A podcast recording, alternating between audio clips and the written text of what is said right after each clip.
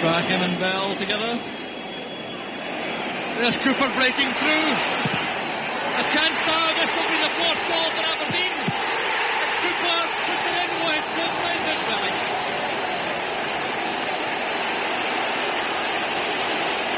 Well, suddenly it's become a rout. Of course, when things are going wrong against you, if you don't get the breaks of the ball, Cooper in with Stewart.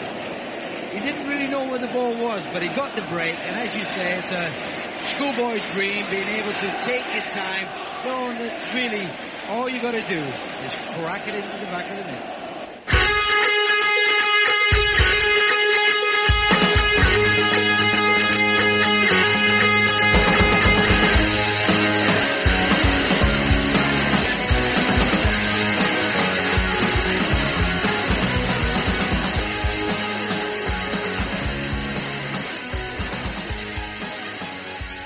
Hello and welcome to the Here We Go podcast. This is very much take two on this one. Uh, as this time last week, we sat down and recorded one looking ahead to the Hamilton and Celtic games, but uh, best laid plans and all that, so we brought everyone back to the same place, same time, to try again. So that means Martin Clunas is back with us again. Hi Martin.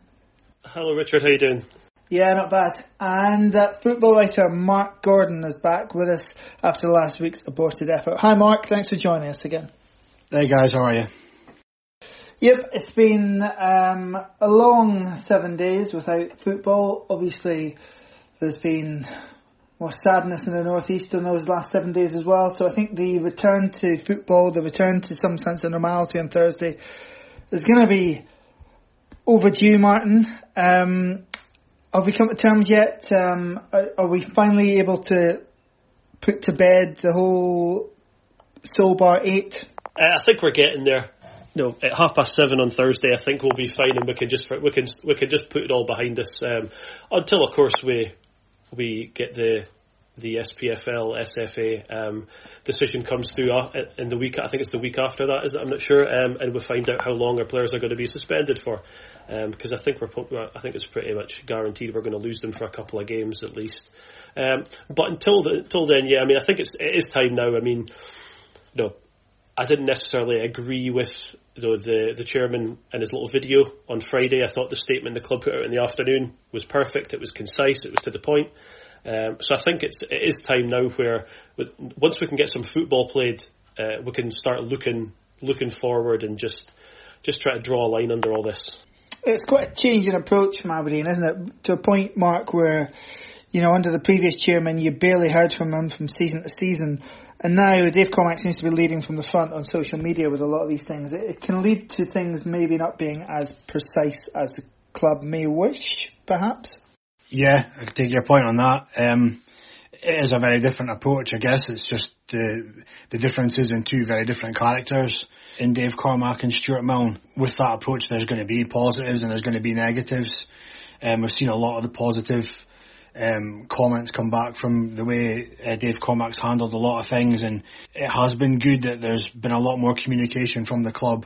Um, he's obviously had his fingers burned as well a couple of times. There was his kind of his tweet that caused a bit of problems um, earlier in the year as well. So I think it kind of kind of worked both ways, but I think when a club is being more open and uh, communicating more with the fans, I think that can only really be a good thing in the long run.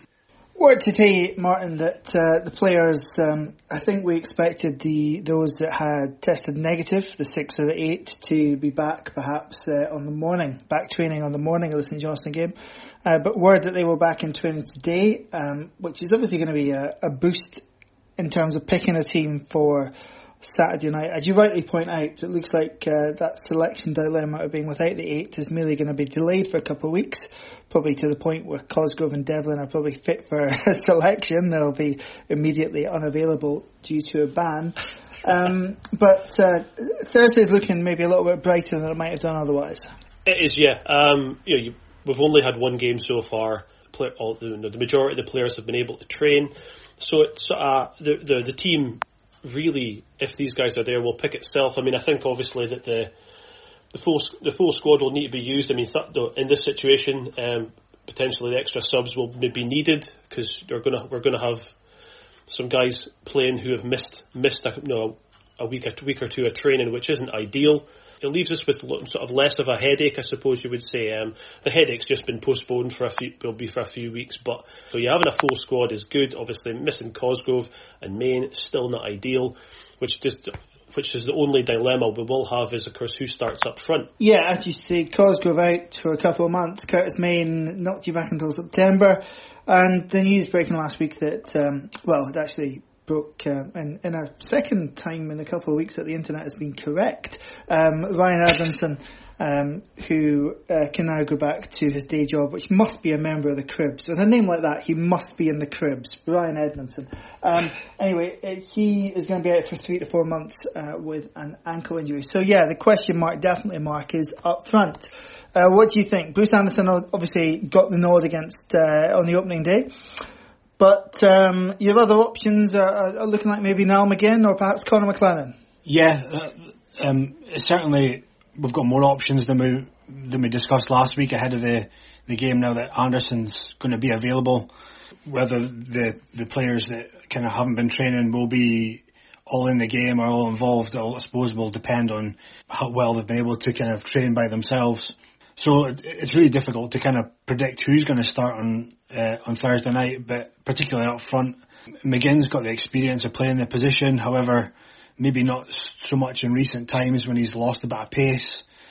And maybe kind of McLennan's got a bit more kind of pace around him and a little bit more stature about him as well. So I was wondering maybe if McLennan might be the favourite to step in if he if he doesn't play Anderson up there. But again, it's really difficult to, it's almost more difficult this week to guess the starting lineup than last week because we kind of don't know what kind of fitness the players that haven't been training are kind of coming back with. I think the phrase haven't been training, Martin, is maybe a bit disingenuous because unlike, you know, the clubs that furloughed players, they would have been able to get directions on what to do. It's just that they would have been confined to, I don't know if they would have been confined to their flats or whatever, but or whether they just would have had to kept apart from anyone else. So, you know, they, I suspect, I don't know for certain, but I suspect they would have been able to go to the park, for example, on their own and do a fitness programme. Yeah, you would assume so. I mean, I think that they probably were out, they, were, they would have been out having a run. Um, you know, I, I wouldn't, it wouldn't, it wouldn't surprise me if some of these guys have got the home gym set up in the garage and all that kind of stuff. Anyway, um, so especially with obviously the gym still being closed after all this time. Um, so as an aside, come on, Nicola, get a move on, get the gyms open. They've obviously, well, they've obviously will have been out for a run, doing some exercise and things like that. So they won't be, they won't be as far off of, dare I say, full fitness as, as we would think, but there's obviously going to be an issue there because, you know, they're not going to be, I mean, it's only one game, they've only played one game this season really anyway, so it's like, it feels weird to say they won't be like match sharp. That's a kind of, sounds a bit daft, but um, you know, they're, they're also going to have missed that kind of the football, that football training thing that, you know, it really should come second nature to them, I suppose, but um, I, I suppose there will be a bit of sharpness will be missing. I think that in terms of fitness wise, they probably, there probably shouldn't be too much of a dip. I mean, yeah, they can get, they can go out running, and most of them, most of them sensibly have um, seemed to have stayed off of social media. So um, they haven't been telling us how much running and how much fitness they've been doing or things like that. So it's um, it is a, it is going to be a bit of a mystery. But I think, you know, I think we should be okay. But like I said, I think earlier on, um, I, I do think that we'll probably see the kind of full complement that's of, of available subs um, as the games game goes on in this one. You never struck me as a gym bore, Martin. What a disappointment. Um, anyway, St Johnstone themselves, Mark, um, we actually spoke about this a couple of weeks ago when we thought the game was going to go ahead as planned, in that we, we assumed there wouldn't be too much change from Tommy Wright's blueprint under the new manager, Calum Davidson. And certainly, the last few games have probably borne that out. Um, they picked up a, a good win on Saturday at Kilmarnock on the plastic pitch, albeit largely helped by Kilmarnock going down to ten men shortly after taking the lead. So I, I, I think as much as it is a new manager in place at St Johnstone, we, we should have a fair idea what to expect, yeah? Yeah, I think that's I think that's fair. Um, been kind of hard to assess them so far. They've played three games, so they've only actually played two games more than we have, so that they're not miles ahead of us in terms of minutes on the park, which is probably a bonus. Um Yeah, like I say, it's difficult to assess. It's always it's always hard when teams get players sent off in games to, I mean, you haven't seen the full game, but the first game against United, I believe they were unlucky not to win the game with ten men in the second half. So that would suggest that they were they were doing all right. Then they got beat three nil at Ibrox. I never saw any of that one. And then watching the highlights at the weekend there, they were kind of, it was a bit of a robbery really. They were kind of getting a bit of a going over from Kilmarnock. Kilmarnock lost their man and um, and they scored a couple of late goals against the ten men. But I know I don't think St Johnstone have changed for, for many years now. It's always a difficult game. I can't remember the last time I played them and it was just a kind of comfortable two nil win, and I don't expect it to be like that on Thursday either. And as you say, the new manager coming in, I don't think he'll change too much because um, I think the the squad would have been familiar to him anyway. And um, I think, given the relative success that they've had in, in recent years, it would probably be a bit foolish of him to change too much too soon. So if it were a normal game, Martin, those are the things we'd probably be looking at. You know, St Johnstone's changing style, how we'd line up with a striker, but the thing that you have to take into account here is, as much as we might have glossed over earlier, and that's more to do with fatigue over the whole issue rather than anything else, there's still a lot of residual anger out there about this Aberdeen team and about the players involved in that uh, in that incident in Seoul. So if the Dons don't start with the right intensity, with the right sort of aggression in the performance on Thursday, a lot of people are going to get frustrated very quickly, aren't they? I think they will. I mean, it's a case of, look, I think we just need to we need to put the, the, the first game of the season behind us. No, it was atrocious. Um, everybody uh, has had their say many times over about it, and it wasn't no, it wasn't wasn't good. It was it was very very bad. So it's a, it is just a case of, look, a season starts here now, um, and we need to, we need to get on with it. And I think you know, I'm fairly sure though the manager will have stressed that to the players that you know we, we need to get get off on the right foot. This is Scottish football in a nutshell here. You know, Kilmarnock gets have a silly, a silly red card, uh, get someone sent off, and St Johnstone just capitalise on it. No, and we know what you you know absolutely what you're going to get from St Johnstone. No doubt. No, we've said it before. They're well disciplined. You know, they're hard work and all these kind of you know, cliches and things like that. And they managed to, they managed to just kind of you know get the points. And Kilmarnock really, you know, from what I saw in the highlights and what I've read, you know, Kilmarnock, you know, Alex Dyer was really pissed off. They threw it away. Um, so we need to just, again, play, try and like bring, bring put our intensity and our our tempo and our plan into the game and take the game to them and not allow St Johnstone to not, not bully us. But we have seen that before, where you know forty-five minutes has just drifted us drifted by against te- specifically St Johnstone. No, we've seen some awful games against them. Um, so I think it's important that just we get under we get this season back on track and get off on the right foot. And you know they are. They are a difficult side to play against, but we have talented footballers in the team, um, and, and so do they. To be fair, they've got they have got some decent players, but I think it's important uh, that the manager you know, stresses, because, as you rightly say, if if no, if we're we're no, there's no supporters going to be the game, obviously, so there's going to be no kind of negativity until the end of the end of the match, and, and you'll hear it on social on the, the social media. Uh, but if if we go down there and it's a, a whimpering, you know, performance where we don't really impose ourselves in the game, then you're going to hear it, and immediately we're going to be the, the players and the club are going to be put on the back foot with with angry supporters again. And I, I really think that we can't they can't afford to allow that to happen. No negativity until the end of the match. You'll need to have a swatch at your mute list. Um, as far as uh, the squad building goes, uh, Mark, I, I, I think many of us thought that the business was pretty much done when um, you know Edmondson and Um, Hoban came in just on the eve of the Rangers game uh, to uh, on short-term deals, but uh, word today that uh, we're in for Ross McCrorie on a permanent deal. Well, it would be a loan deal until the end of the season and a fixed fee at the end of the season. I guess the thinking there is that the money doesn't come out of any budget for this season. Strikes me as uh, a, a position where relatively well stocked in, a sort of defensive midfielder, a guy who's maybe not quite good enough to play centre half and maybe not quite good enough to play centre midfield. Yeah, um, it is a position that we, we do seem to have a lot of cover in, so I wonder, my first thoughts on him coming in was immediately that must mean that somebody's going, so it may well be that there's still a, a couple to leave yet before we see the final squad.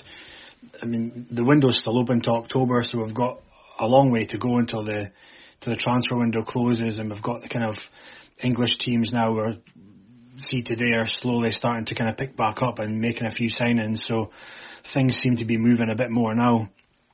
Um, McCrorie himself's not a player I've seen a huge amount of. He's a player whose name I've heard a lot of, um, has always been a kind of up-and-coming talent. Rangers haven't had kind of a huge amount of youngsters breaking through over the over the past few years, so his was always a name that was getting mentioned. Um, I see he's played it for Scotland at every level up to under twenty-one, so he's obviously got a bit of talent about him, maybe just hasn't had the, the right opportunity yet, but um, as you say, it's a it's a position that we seem well stocked in, so uh, the the inference from that is that there'll maybe be a couple um or at least one going out. Well, there's a, there's a couple of things from this uh, for me, Martin. I, I think on a positive side, the fact that he's um, clearly wanting to leave to get first team football, I think that's a positive thing for him as a as a person, as a character, as to what he can what he can bring, that desire, that determination. Um, but my real concern is that, you know, the guys that tend to come through the youth ranks there, they get hyped to buggery. And they just then fall through the phases. I mean, we had one at Pretoria before. Greg Wilde was a classic example. Uh, I, I see Lewis McLeod, who was the, the great white hope before, today signed on a free transfer for Plymouth Argyle. That's my concern with McCrorie, a guy that's perhaps been overhyped simply because of where he comes from. I think you're right to say that. I mean, I would, obviously, when this when the news sort of broke earlier today, I kind of, over the course of the day, you know, they're kind of dipping out in and out of. Uh, what the kind of reports are from him on Twitter, um, reading a few bits from, from what some some Rangers fans have been saying about him, and he, he seems to be, you know, quite well thought of by their supporters. Um, it's just that, you know, they seem to think he's he's not as good as what they have, which I think they see, you know, which would be, he's, you know, the opinions I've read is that he's not as good as Kamara and Ryan Jack. Um, you know. Well, I don't know, I've not seen enough of him to say whether he is or he isn't. Um, but yeah, I mean, they certainly do, they like to overrate a youngster down there. Um, and so that is something that we'll have to be to be cautious of. I mean, McInnes has obviously seen, must have seen plenty of him. I assume he, he's had him, he must have had him watched, um, or he's been rifling through the D V Ds um, over the past few weeks under lockdown. Um, I, I guess it probably shows that McInnes doesn't have faith in the guys that he's got in the current midfield to do what he wants as a defensive midfielder, um, which is on the, the manager, because, you know, he's signed most of these guys. Um, so maybe um, he's looked at McCrorie and decided that getting this, getting in a player that can do that role, um, well, might get the best out of, you know, Ferguson, McGeoch, Campbell, Ojo, whoever. But it does look like that at least one of them, some one person, will be going out the way. Um, Because you know, that is, you look at that um, squad, that is an awful lot of central midfielders we've got there now. Well, breaking news, uh, that deal has um, apparently been done. Um, Ross McCrorie on a four-year deal. Uh, Derek McInnes quoted as saying, "This is the type of signing we should be doing at this club." Um, I think they call him using like those exact same words about somebody else quite recently. Um, I forget who. A young Scottish talent and somebody that I've admired for a couple of seasons. Every transfer window that came up, I was always keen to see exactly where he was in the pecking order there. Obviously, he had a loan spell last season, and when the opportunity came, we were restricted in what we can do, spending a fee, but when the opportunity came, any fee could be delayed until next season. We were delighted to have the chance to bring him here. I spoke to a lot of people who have worked with him before. A lot of the lads know him from the international setup. I think you can see it. I don't know him as well as I'm going to know him. I think I know what he is and what he brings in stature. A young Scottish talent, twenty-two years of age, coming to us on a four-year deal. We couldn't be more pleased with that signing. So the manager's obviously very happy, Mark. Um, you've got to, again, assume that a guy who is wanting to leave a club to get regular first-team football, he has been promised that to come here.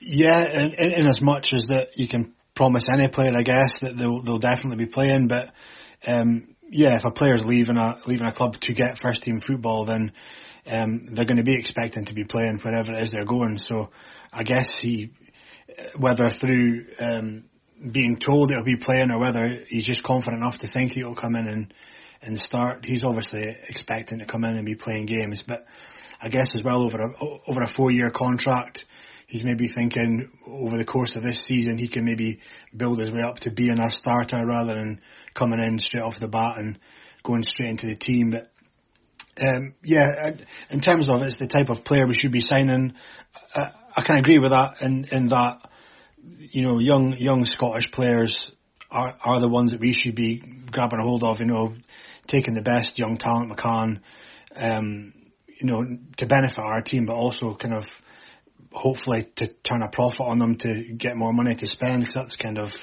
what everyone in Scotland has to do, really. Look at um, what Livingston have done, making two million, uh, two million pounds today out of Lyndon Dykes. I don't think many would have thought they would have got two million pounds for him when they first signed. So yeah, so as a long-term deal and an investment, I, I guess it makes sense, providing he lives up to his potential.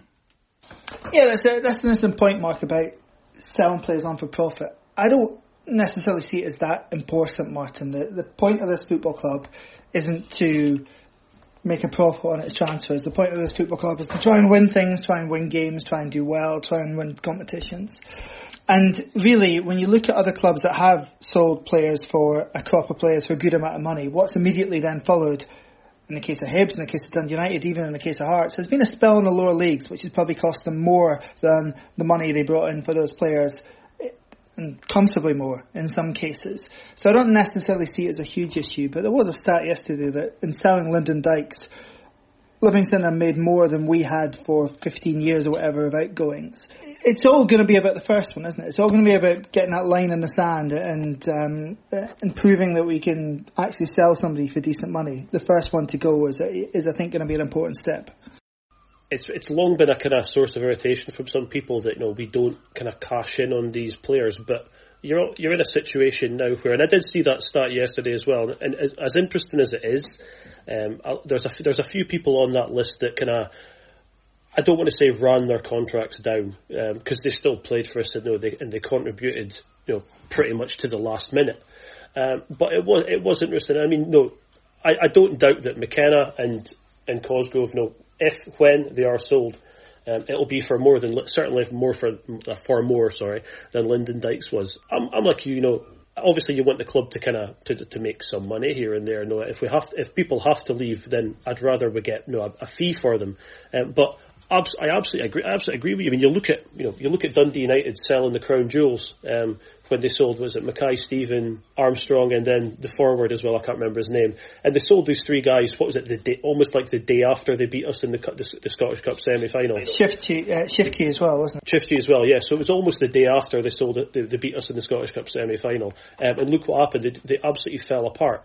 Um, now, Aberdeen, I would like to think that, you know, we've got a, a board and a chairman who wouldn't just, you know, justify just selling, you know, three or four of our best players in a one-er, um, because then you're you're you're playing a playing a dangerous game, and you know clubs like Dundee United have, have, have seen that, Hearts have seen that by you know spend their their their time yet again in the lower leagues, and um, so you've got to be careful. And I think Aberdeen are Aberdeen are you know for all the criticism we sometimes give you know the previous chairman as well, um, you know. We have been fairly sensible where we've tried to get people tied down on longer contracts. Generally, it's worked.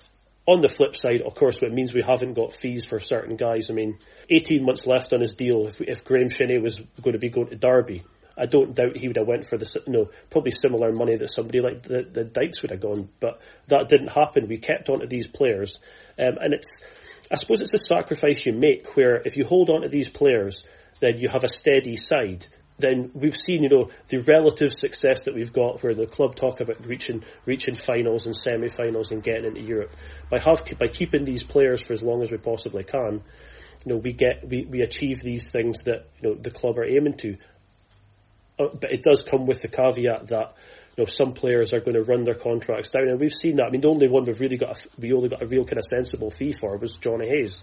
And I know that out of the goodness of their hearts. Um, You know, Norwich gave us some money for Kenny McLean, um, which is still a bit of a head scratcher. But um, you know, it'll it'll come eventually. You know, there will be a fee um, that you know will become you know, the Aberdeen F C record transfer, um, and you know, because I, I still think is it, is it still Ian Jess is the is the record sale that we've done, which you know is is, is crazy really. Uh, yeah, it, uh, it is still Ian Jess. Um, what about the other aspect of this, Mark? You know, we raised it on Twitter last night that. Uh, and a few people misinterpreted it. The fact is that um, it, it won't. He won't get the same sort of uh, bedding in period that other players might do if he was if it was a straight loan. Obviously, it's been clarified and fleshed out over the course of the day that it's now essentially a permanent signing, just not one where the money's changing hands today. But people aren't slow to uh, to bring up uh, a player's Rangers past if things aren't going well, are they? And you can say it's a minority, and that's fine, but in a stadium, it only needs a minority of people to to spoil the atmosphere against a certain player. Yeah, th- there's there's always that kind of added extra little bit of pressure, I guess, on someone uh, who has played for Rangers before.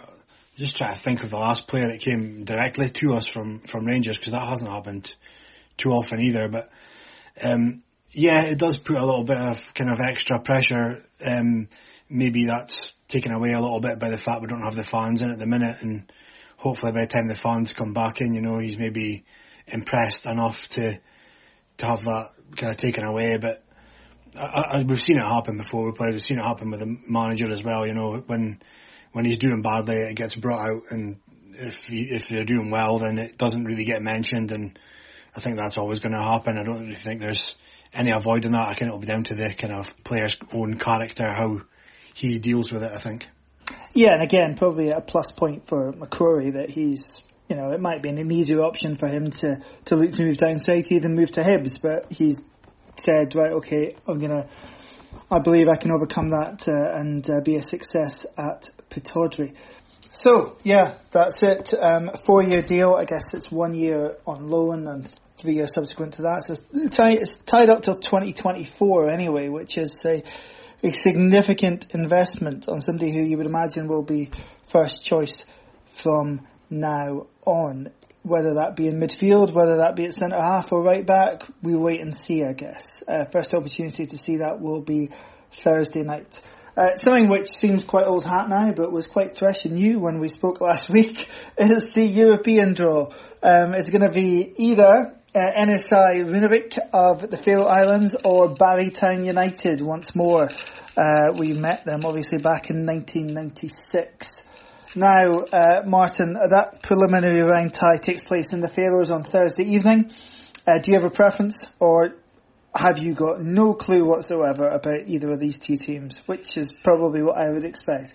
Um, yeah, I mean, I'm not going to pretend I know anything. I mean, if I'm being honest, in a completely childish way, I kind of hope we get the Faroese team, just um, for the walk like an Egyptian jokes that will come on social media. But that's about it. I mean, it doesn't really matter. Um, look, these two teams are um, are minnows. Aberdeen should be looking. We really should be looking to beat beat any, either of them anyway. Um, so I don't think it matters. It's not like. It's not like we're going to be able to travel and go to the away game anyway. So really, you know, the, ex- the excitement obviously has been taken out of it by the fact that all these games are going to be closed doors and things like that. And it's obviously single legs.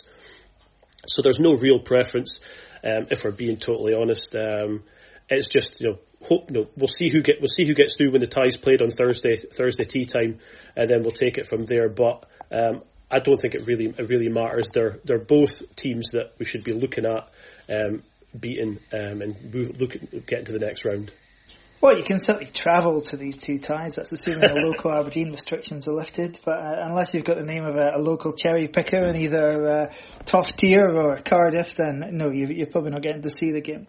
But uh, but yeah, Thursday Thursday at six p m the, that game goes ahead. Uh, a sort of warm up act for the Dons game at Perth that evening.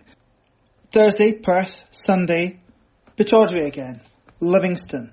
We're going to know a great deal more about how this team's going to shake up the season at the end of this week, Mark, than we did from that uh, opening day, aren't we? Because uh, as disappointing as it was, um, our season isn't just defined by games against them. You have to pick up these points. You have to pick up these winnable points in games like Livingston at home. We've got four games in ten days coming up, and it's kind of a you'd like to think a perfect chance for the players to put that first game behind them and get back out, get the minutes in, get the match sharpness up, and um, get some points on the board. St Johnstone away and Livingston at home are always two difficult games. Livingston at home's always been one we've kind of always managed to eke out wins in. I think it was two close games last season. Was it three, three, two, and two, one? So, um, yeah, they're always close games. Much like St Johnstone, you know, Livingston are always a well-organised team.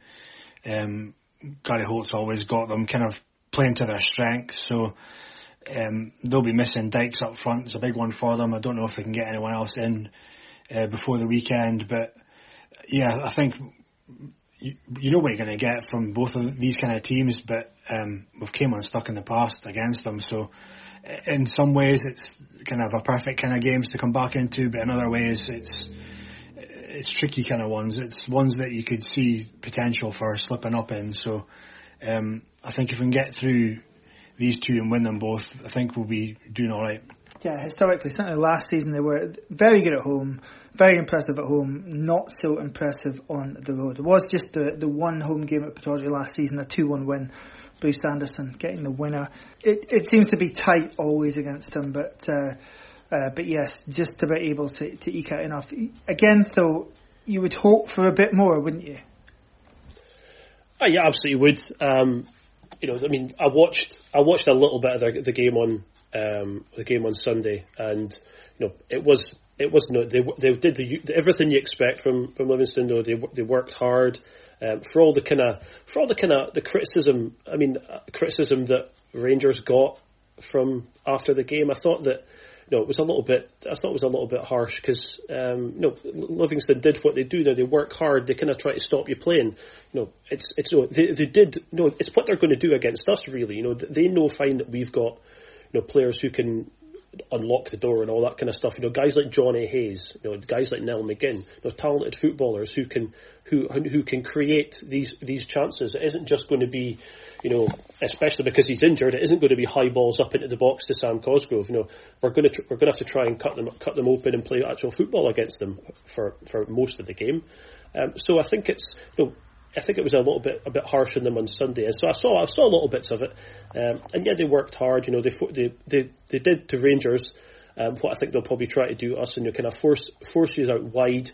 Um, they play they played they play, try to like just kind of st- you know, make the game a bit stuffier, which is what they do, especially on that pitch as well. Thankfully, we're obviously at home, um, but you know, you'd be expecting more. From, you'd expecting more from Aberdeen. You expect us to create some chances.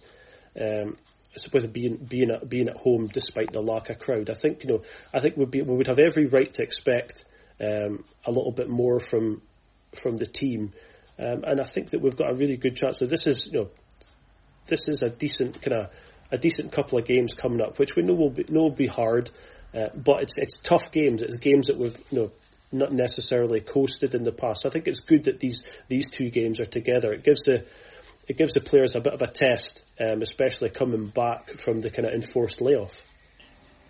And uh, as Mark rightly points out, Martin, uh, losing Lyndon Dykes, it, it, you know, was such a backs-to-the-wall performance on, on Sunday, and the, they were rightly praised for it. It perhaps didn't impact them that much, um, although they might have offered more of a threat uh, in the opposition half had he been available. But uh, but it's unlikely they're going to be able to replace his influence and his goals on the sort of budget they operate at. No, it isn't. I mean, they'll be looking at. They'll. I mean, I would imagine they'll be looking at some of the other um, Scottish Premiership teams. Uh, perhaps somebody, you know, guys in League One, League Two in England, maybe um, guys who are on the fringes or young players. So they'll be they'll be looking to do similar to what we tried with um, with um, Edmondson from Leeds, where you bring in a bring in a young guy um, who could potentially look at to kind of make a name for himself in in. You know, a level, a, a good level of football, uh, but you know we'll, we'll, that remains to be seen. I mean, if they, if they, they might, I mean, I would assume they're going to have to try and bring somebody in. Um, I'm not going to pretend I know a hell of a lot about Livingston's reserve strikers because Lyndon Dykes was the was the guy for them. Um, so it's definitely going to be they're definitely going to be missing something. So that's I think there's like it's a good opportunity for us um, to be coming up against this where you know they're going to be, I dare I say, they'll be in a, like a little bit of a transitional period where they're going to have to try and find.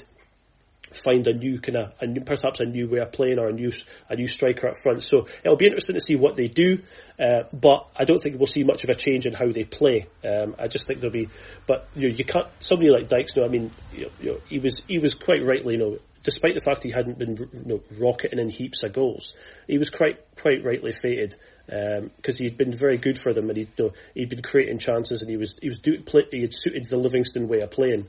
Um, so it'll be interesting to see where where they go from that. But um, it's really just about how we we approach that. We can obviously um, exploit the fact that they're going to be missing arguably their best player.